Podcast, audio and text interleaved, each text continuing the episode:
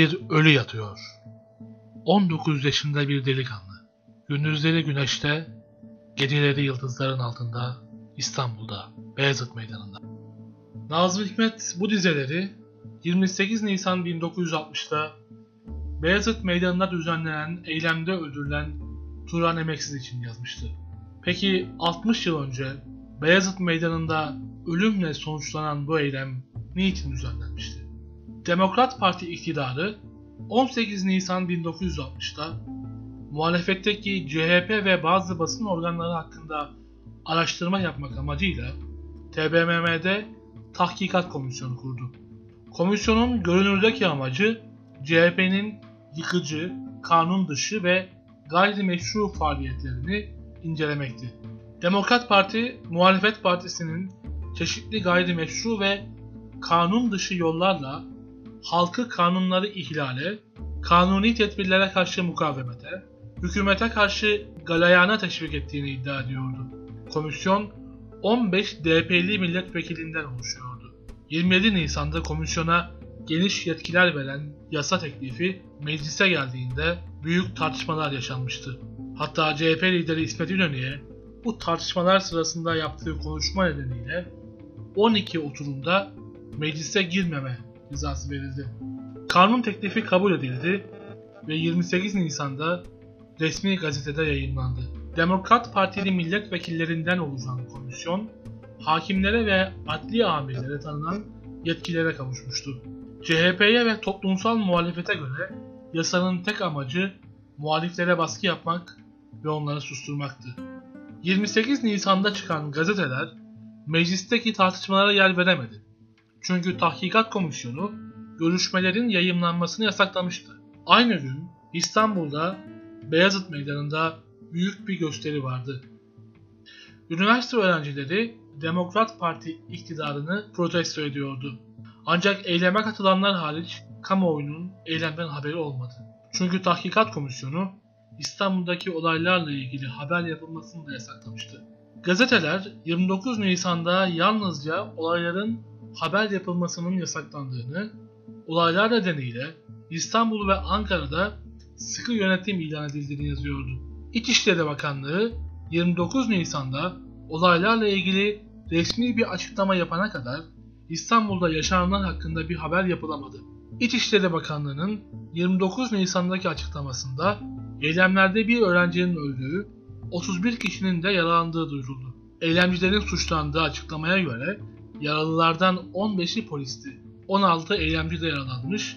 Orman Fakültesinde talebe olduğu anlaşılan Duran Emeksiz de ölmüştü. Ölüme ilişkin başka detay yoktu. Emeksiz'in 29 Nisan'da ailesine bile haber verilmeden gizlice gömüldüğü ise sonradan ortaya çıkacaktı. Bu dönemde sansür sebebiyle Emeksiz'in ölümünün pek gündeme gelmediği anlaşılıyor. Yalnızca üniversite gençliği arasında anılan Emeksiz, o günlerde eylemciler arasından sıradan bir ölüyken bir ay sonra gerçekleşecek olan darbenin ardından hürriyet şehidine dönüşecekti. 27 Mayıs'ın ardından Demokrat Parti dönemindeki öğrenci olayları darbeyi gerçekleştiren Milli Birlik Komitesi tarafından sahiplenildi. Bu eylemlerin hürriyet talebiyle yapıldıkları vurgulanıyor, eylemler meşrulaştırılmakla da yetinilmeyerek adeta kutsanıyordu. Böylece Milli Birlik Komitesi kendisini ve askeri müdahaleyi de meşrulaştırmış oluyordu. Turan Emeksiz ve yine 28 Nisan eylemlerinde tankın altında kalarak ölen lise öğrencisi Nedim Özpolat'ın hürriyet şehitleri olarak Anıtkabir'e defnedilmesi kararlaştırıldı.